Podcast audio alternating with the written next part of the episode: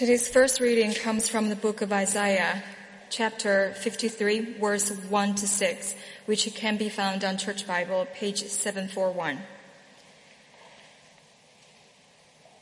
Who has, who has believed our message, and to whom has the arm of the Lord been revealed? He grew up before him like a tender shoot, and like a root out of dry ground. He had no beauty or majesty to attract us to him, nothing in his appearance that we should desire him. He was despised and rejected by mankind, a man of suffering and familiar with pain. Like one from whom people hide their faces, he was despised, and we held him in low esteem. Surely he took up our pain and bore our suffering. Yet we considered him punished by God, stricken by him, and afflicted. But he was pierced for our transgressions. He was crushed for our iniquities. The punishment that brought us peace was on him, and by his wounds we are healed. We all, like sheep, have gone astray. Each of us has turned to our own way, and the Lord has laid on him the iniquity of us all. Second part of reading comes from the book of John, chapter 19, verse 17 to 24, which can be found on Church Bible, page 1087. Carrying his own cross, he went out to the place of the skull, which in Aramaic is called Golgotha. There they crucified him and with him two others, one on each side, and Jesus in the middle. Pilate had a note, notice prepared and fastened to the cross. It read, Jesus of Nazareth, the King of the Jews. Many of the Jews read the sign, for the place where Jesus was crucified was near the city, and the sign was written in Aramaic, Latin, and Greek. The chief priests of the Jews protested to Pilate, Do not write the King of the Jews, but that this man claimed to be King of the Jews. Pilate answered, What I have written, I have written. When the soldiers crucified Jesus, they took his clothes, dividing them into four shares, one for each of them, with the undergarment remaining. This garment was seamless woven in one piece from top to bottom. Let's not tear it, they said to one another. Let's decide by lot who will get, who will get it. This happened, then the scripture might be fulfilled that said, they divided my clothes among them and cast lots for my garment. So this is what the soldier did. And we move on to verse 28 to 30 on the same page. Later, later, knowing that everything has now been, been finished, and so that scripture would be fulfilled, Jesus said, I am thirsty. A jar of wine vinegar was there, so they soaked a sponge in it, put the sponge on the stalk of the hyssop plant, and lifted to Jesus' lips. When he had received the drink, Jesus said, It is finished. With that, he bowed his head and gave up his spirit. This is the word of the Lord.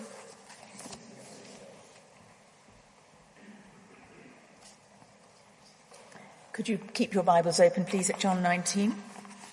And let's pray. Heavenly Father, we thank you so much for your word.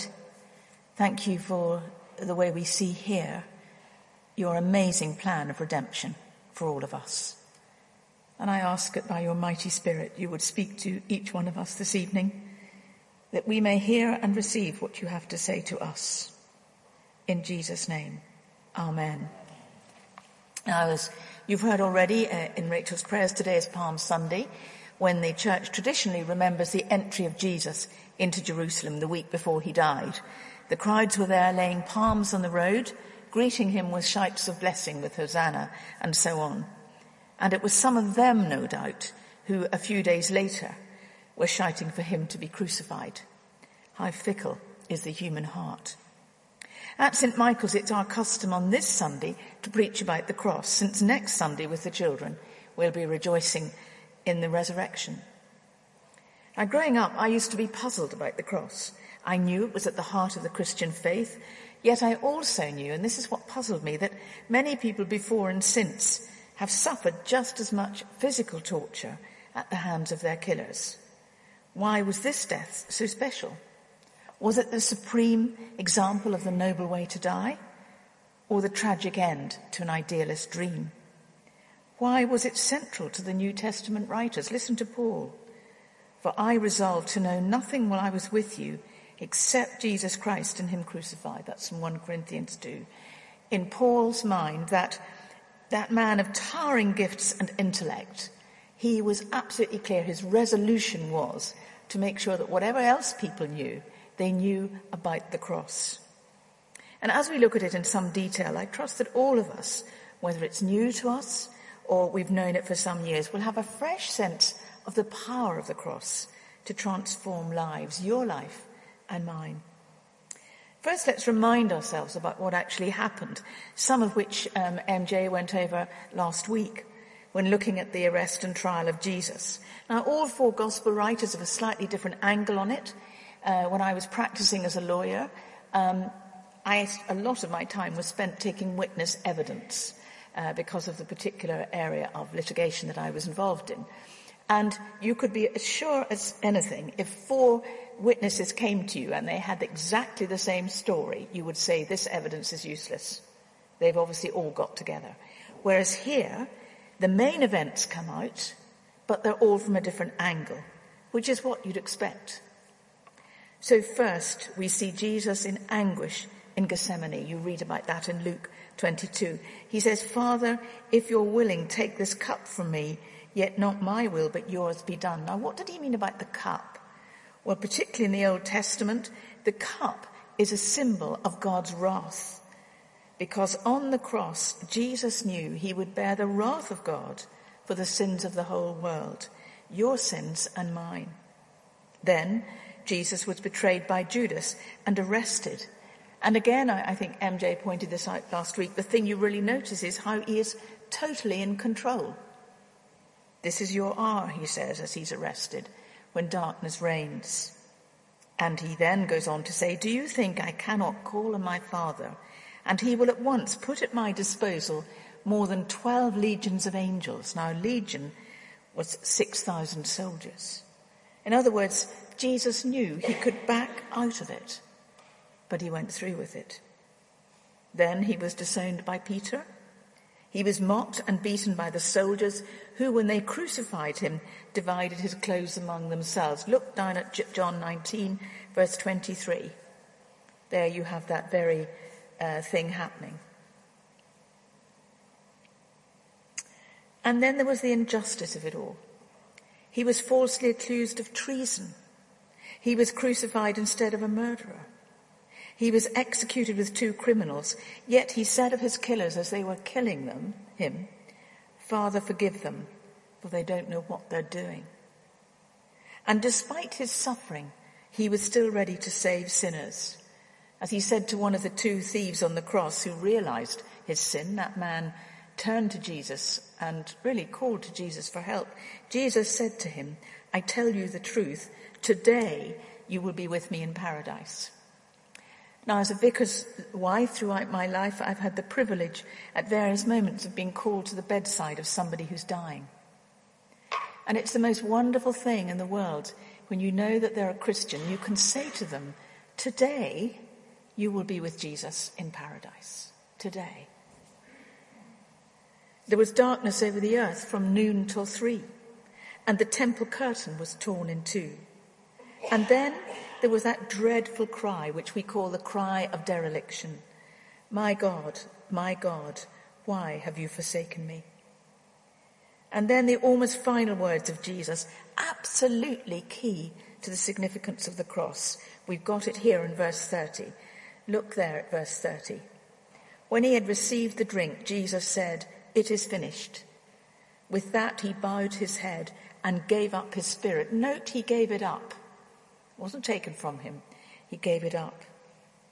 Now we're coming back to those words in a moment. An earthquake happened and the terrified centurion and the guards who saw all that cried out, surely he was the son of God. These people standing there as they watched all of this said, surely, surely he was the son of God.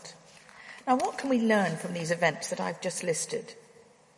Well, far from representing dashed hopes to a young idealist, it's clear that in Jesus' mind, he came expressly to die.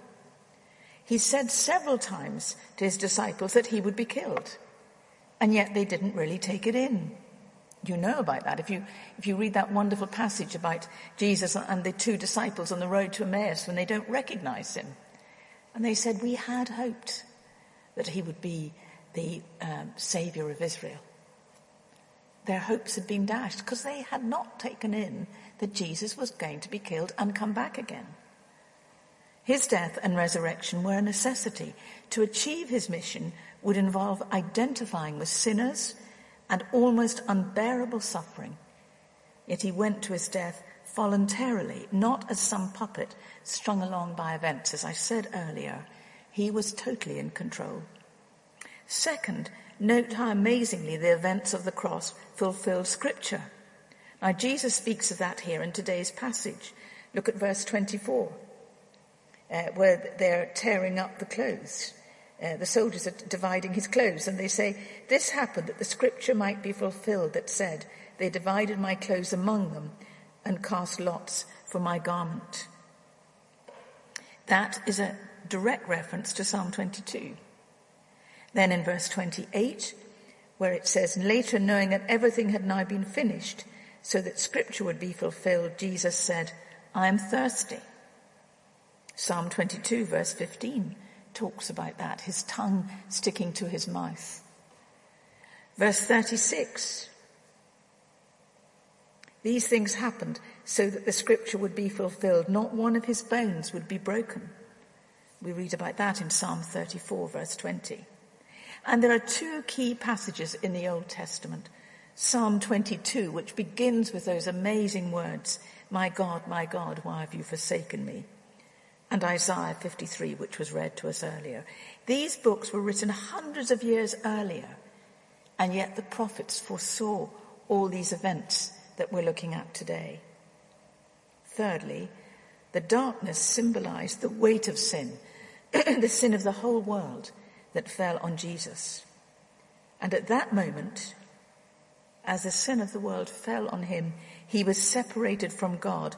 God forsaken, not because he had sinned, he was sinless, but because he was bearing our sin, yours and mine. And in Isaiah 59, Isaiah says, sorry, excuse me,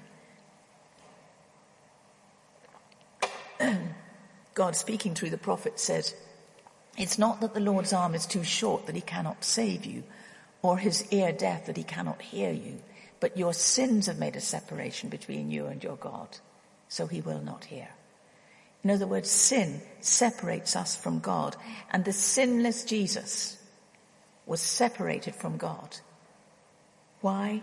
Because, not because of his sin, but yours and mine.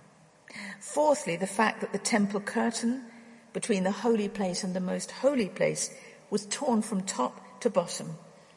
That showed that the way had been made open by the death of Christ for anyone potentially to go straight into the presence of God. There was no more any need for the high priest to go there, and that only once a year.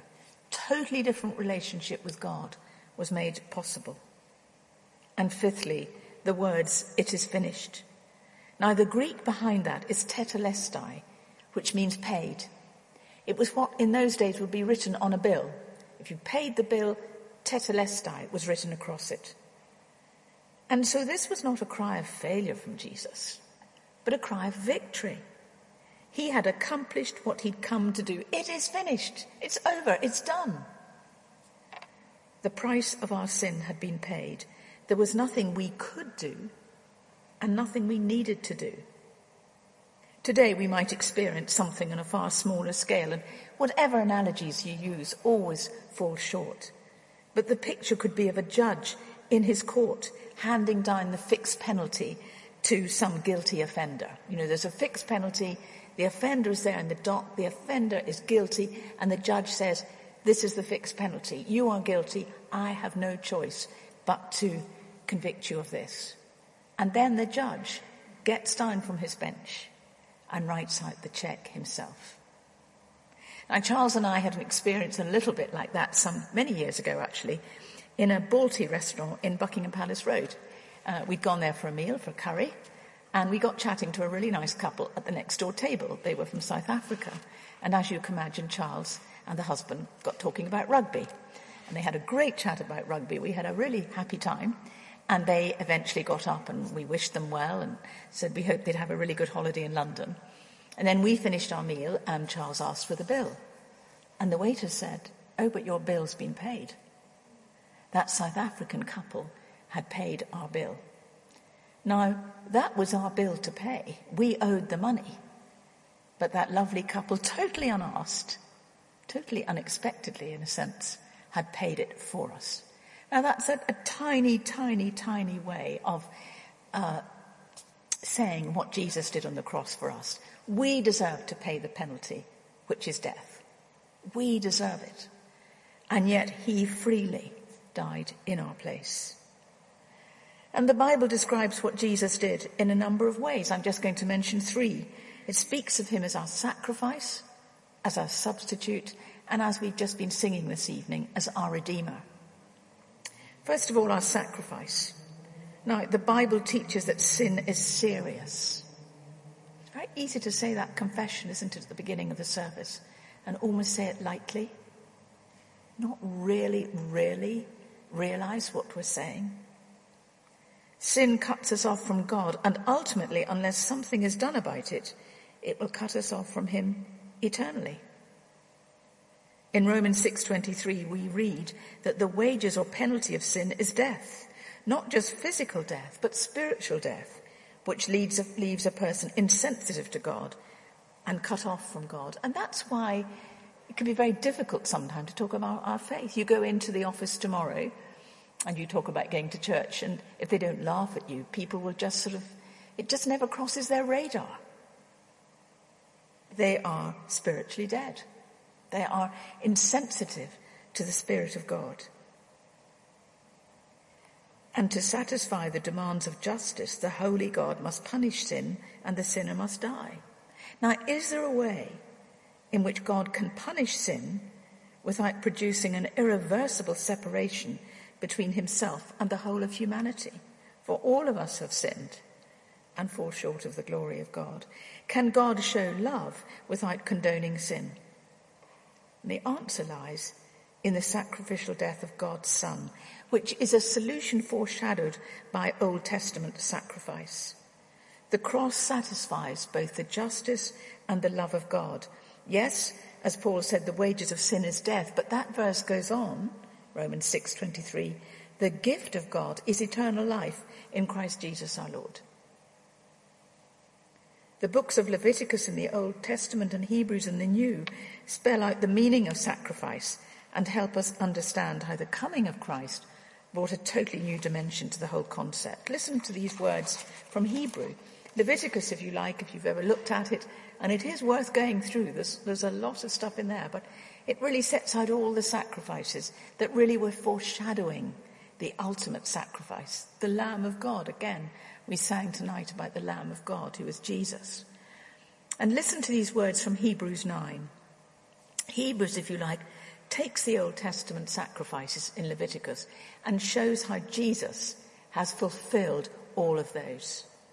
Listen to this. Christ has appeared once for all at the culmination of the ages to do away with sin by the sacrifice of himself. Just as people are destined to die once and after that to face judgment, so Christ was sacrificed once to take away the sins of many. And he will appear a second time, not to bear sin, but to bring salvation to those who are waiting for him. Note how many times the words once, once for all appear. In fact, if you read Hebrews 9, it appears again and again. Now this means that in Holy Communion, which we're going to take in a moment, there is no re-sacrifice of Christ. You will come across some teaching that says every time communion is taken, Christ is being re-sacrificed. That is just not true. The Bible tells us he was sacrificed once. And it is wonderfully comforting, for we can know that Christ died once for all the sins we have committed or will ever commit. It also means that the basis of forgiveness is the same, both for those who lived before the death of Christ and for those like us who lived after. Now, a very thoughtful young couple, about the same age as most of you, came up to me after the morning service and just said, Tricia, you know, can you explain that a bit? And, and really what it's saying is that death of Christ happening when it did was effective for all time, for all people, in all places. Now, it's hard for us in a way to imagine how somebody living in Old Testament times could be saved by the death of Christ, which was to happen later. But that is the fact. All, we can only come to God through Christ and through his sacrifice.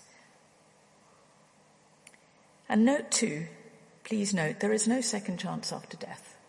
There is no reincarnation which is why we don't pray for the dead. You will sometimes come across people after somebody has died and they, they're praying for the dead, as it were, to get through salvation. But it's not there. It's not allowed in scripture. We can thank God for the dead. We can thank God as I guess all of us do for the many people who've gone ahead of us, who have helped us and encouraged us. We cannot pray. We must not pray for them to be saved. It's too late then which is why we should have a real sense of urgency about sharing our faith with those who do not know God. But for those who die in Christ, Christ says to them, just as he said, and I mentioned earlier, to the penitent thief on the cross, today you'll be with me in paradise. Now, two things. First of all, the blood of Christ. Some people dislike the idea of being blood bought or old hymns, which I think we never sing now, which speak of fountains filled with blood. And it's important to understand that to speak in this way of blood is to use spiritual language, symbolic language, because in scripture, bloodshed represents life poured out. So it says in Hebrews 9:22, which is a reference back to Leviticus 17, without the shedding of blood, there is no forgiveness. That's the blood of Christ. Then there's the wrath of God, in Romans 3:25, when speaking of Christ as our sacrifice, uh, Paul says this: God presented Christ as a sacrifice of atonement through the shedding of his blood to be received by faith. Now that word atonement comes from a medieval Latin word, means uh, a making at one of those who are estranged. And the NIV Study Bible on this verse says this. The Greek for this phrase speaks of a sacrifice that satisfies the righteous wrath of God. Without this propitiation, all people are justly destined for eternal punishment. In other words, this is a spiritual law, just as the law of gravity is a physical law. Now, you, like me, may not like the law of gravity. You may hate the idea of a toddler falling out of a third uh, story. In fact, quite a few years ago, there was a very famous um, pop star, rock idol, whose toddler fell out of a skyscraper in New York. And it was horrible. And we may not like the law of gravity, but it's there. So we do, you know, we don't say, well, I don't like it, so I'm going to ignore it. Of course not. We saw the law of gravity is there, therefore I will put bars on my children's windows so they cannot fall out. There are laws in the universe just like that. Some object to the idea of the wrath of God. But this is not talking of a God who loses his temper in an uncontrolled or impulsive rage, but the relentless anger of a just God against all that is evil. now that is the anger that you and I feel when we think of the Holocaust, or prisoners being beheaded by terrorists, or a child being abused, or an elderly person being tortured and robbed. That is what we mean by the wrath of God against all that is evil. And writer Wayne Grudem has said in this that we see something of the amazing love of God the Father and Jesus the Son. Not only did Jesus know he would bear the incredible pain of the cross, but God the Father knew he would have to inflict this pain on his deeply loved Son. And they did it because they loved you and me. Because God loved the world so much, he initiated it all. Next, our substitute. For the unbeliever, Christ is his substitute, since Christ does not commit sin and we cannot make atonement. Christ did something on the cross that no human being could ever do. So we say that Christ died in our place on our behalf. And then our Redeemer. The Bible speaks of Christ as our Redeemer in many places. In Galatians 3:13 we read Christ redeemed us from the curse of the law having become a curse for us. The Old Testament says that anyone hangs on a tree, anyone who is crucified is cursed. And Christ became a curse for us. Now the picture here is that of slavery. Before conversion, we humans are enslaved to sin. We don't realize it, of course. And we can't help sinning. It's part of our nature. But once we become Christians, sin becomes painful. It's not that we stop sinning but it goes against our new nature to sin. It should hurt. We become a new person, empowered and filled by the Holy Spirit, and we discover power to live lives that we didn't have before. Christ then is said to redeem us not only from the penalty of the law, from eternal death, but from the power of sin, the power of Satan, and future judgment. And Jesus himself said, even the Son of Man did not come to be served, but to serve. And this is the point, to give his life as a ransom for many. As our Redeemer, he redeemed us back by paying the ransom of his life. Now we can sum all this up in an illustration which some of you will have seen before, but I always find it helpful. Here is me with my sin. Here's the person who can't get through to God. Everybody, whoever you talk to, I guarantee, if you ever say to somebody at work, have you ever prayed? And they may well say, yeah, I tried praying, but I couldn't get through to God. It was as if my prayers were hitting the ceiling and falling back. Isaiah 59, you heard what I said earlier. Our sins have made a separation between us and God. So the reason we can't get through to God is sin. Here is Jesus. Completely unbroken relationship with the Father. Isaiah 53 verse 6 says, All we like sheep have gone astray. We have turned everyone to his own way. Brilliant definition of sin. Turning to our own way. And then Isaiah 53 verse 6 goes on, and the Lord has laid on him the iniquity of us all. So the way was made open for you and me to have that relationship with God. And Jesus on the cross cried, My God, my God, why have you forsaken me? He felt, indeed he was, abandoned by God because at that moment he was bearing your sin and mine. I still find that incredibly moving. So how can you and I experience the power of the cross for ourselves? How can it become real in our life? Well, there are a number of things we need to know. First, it's all about grace, God's riches at Christ's expense.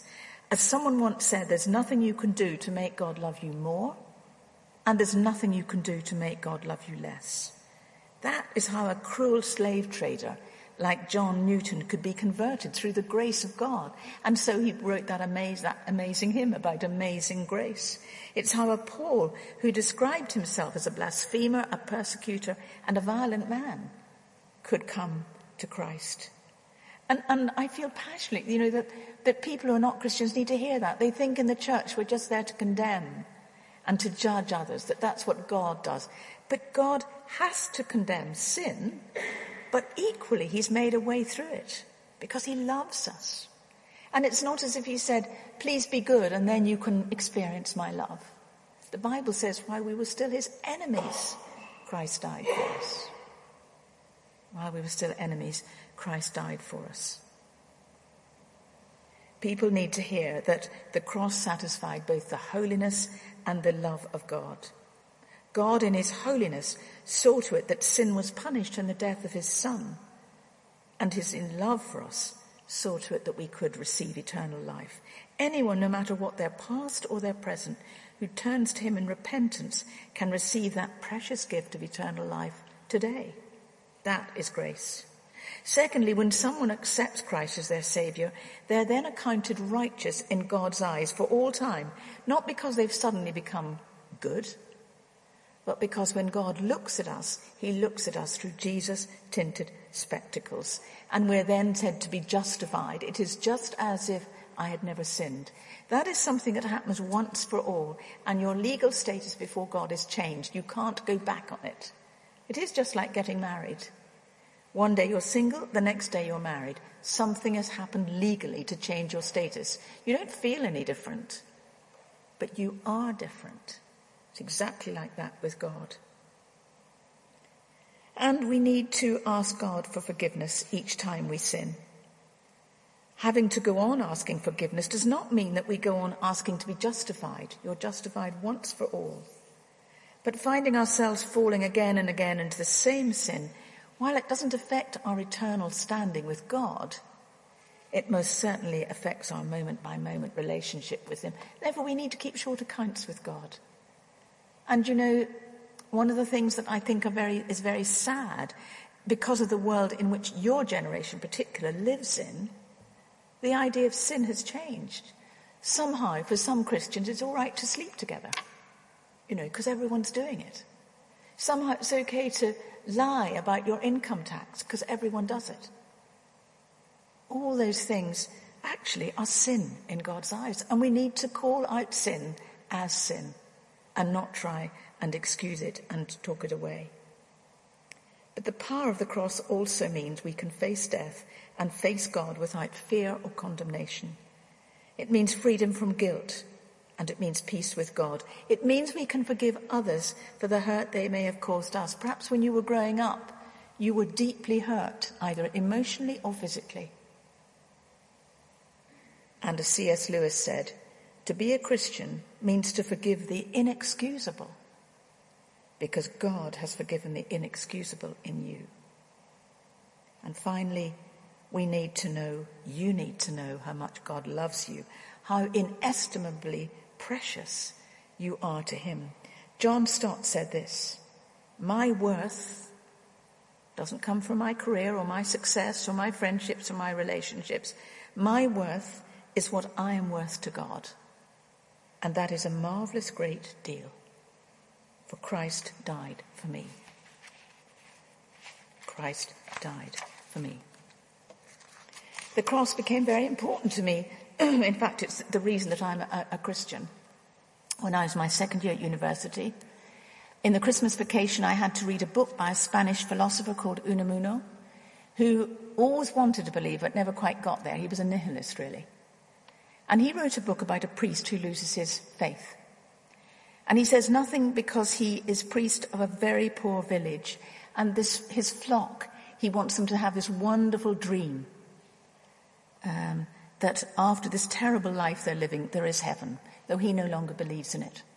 And after he dies, his housekeeper comes across some writings and discovers to her horror that he'd lost his faith. And that really hit me. Because I said, gosh, do all the priests I know, are they all kidding us too? And at the same time that Christmas, a, a middle-aged family friend died while on holiday in Switzerland very suddenly. And I, in my naivety, had thought only elderly people die. I came back to uni. Uh, I'd been very good at, um, when I was with Christians, talking the language. I knew the language. But I made jolly sure when I was with people who were not Christians that I steered all conversation away so I wouldn't be put on the spot. And I went through three weeks of only what I can only describe as a kind of hell. For the first time in my life, I began to doubt the very existence of God. It was so dark. It was awful. And one evening, um, I did what we always say you shouldn't do. I opened my Bible like that. And it opened at a book I'd never read, the book of Hebrews. And I think it's in chapter two where it says, Christ has suffered in every way as we have, yet without sin. And I said aloud to God, Jesus doesn't know what this feels like. Feeling abandoned, feeling forsaken, wondering if you're even there. And almost as soon as I'd said that, his words from the cross came into my head. My God, my God, why have you forsaken me?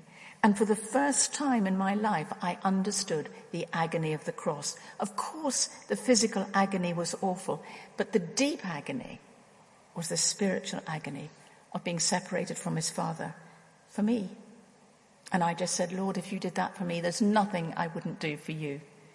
And as I said this morning, I had a little plan for my life. I was reading languages.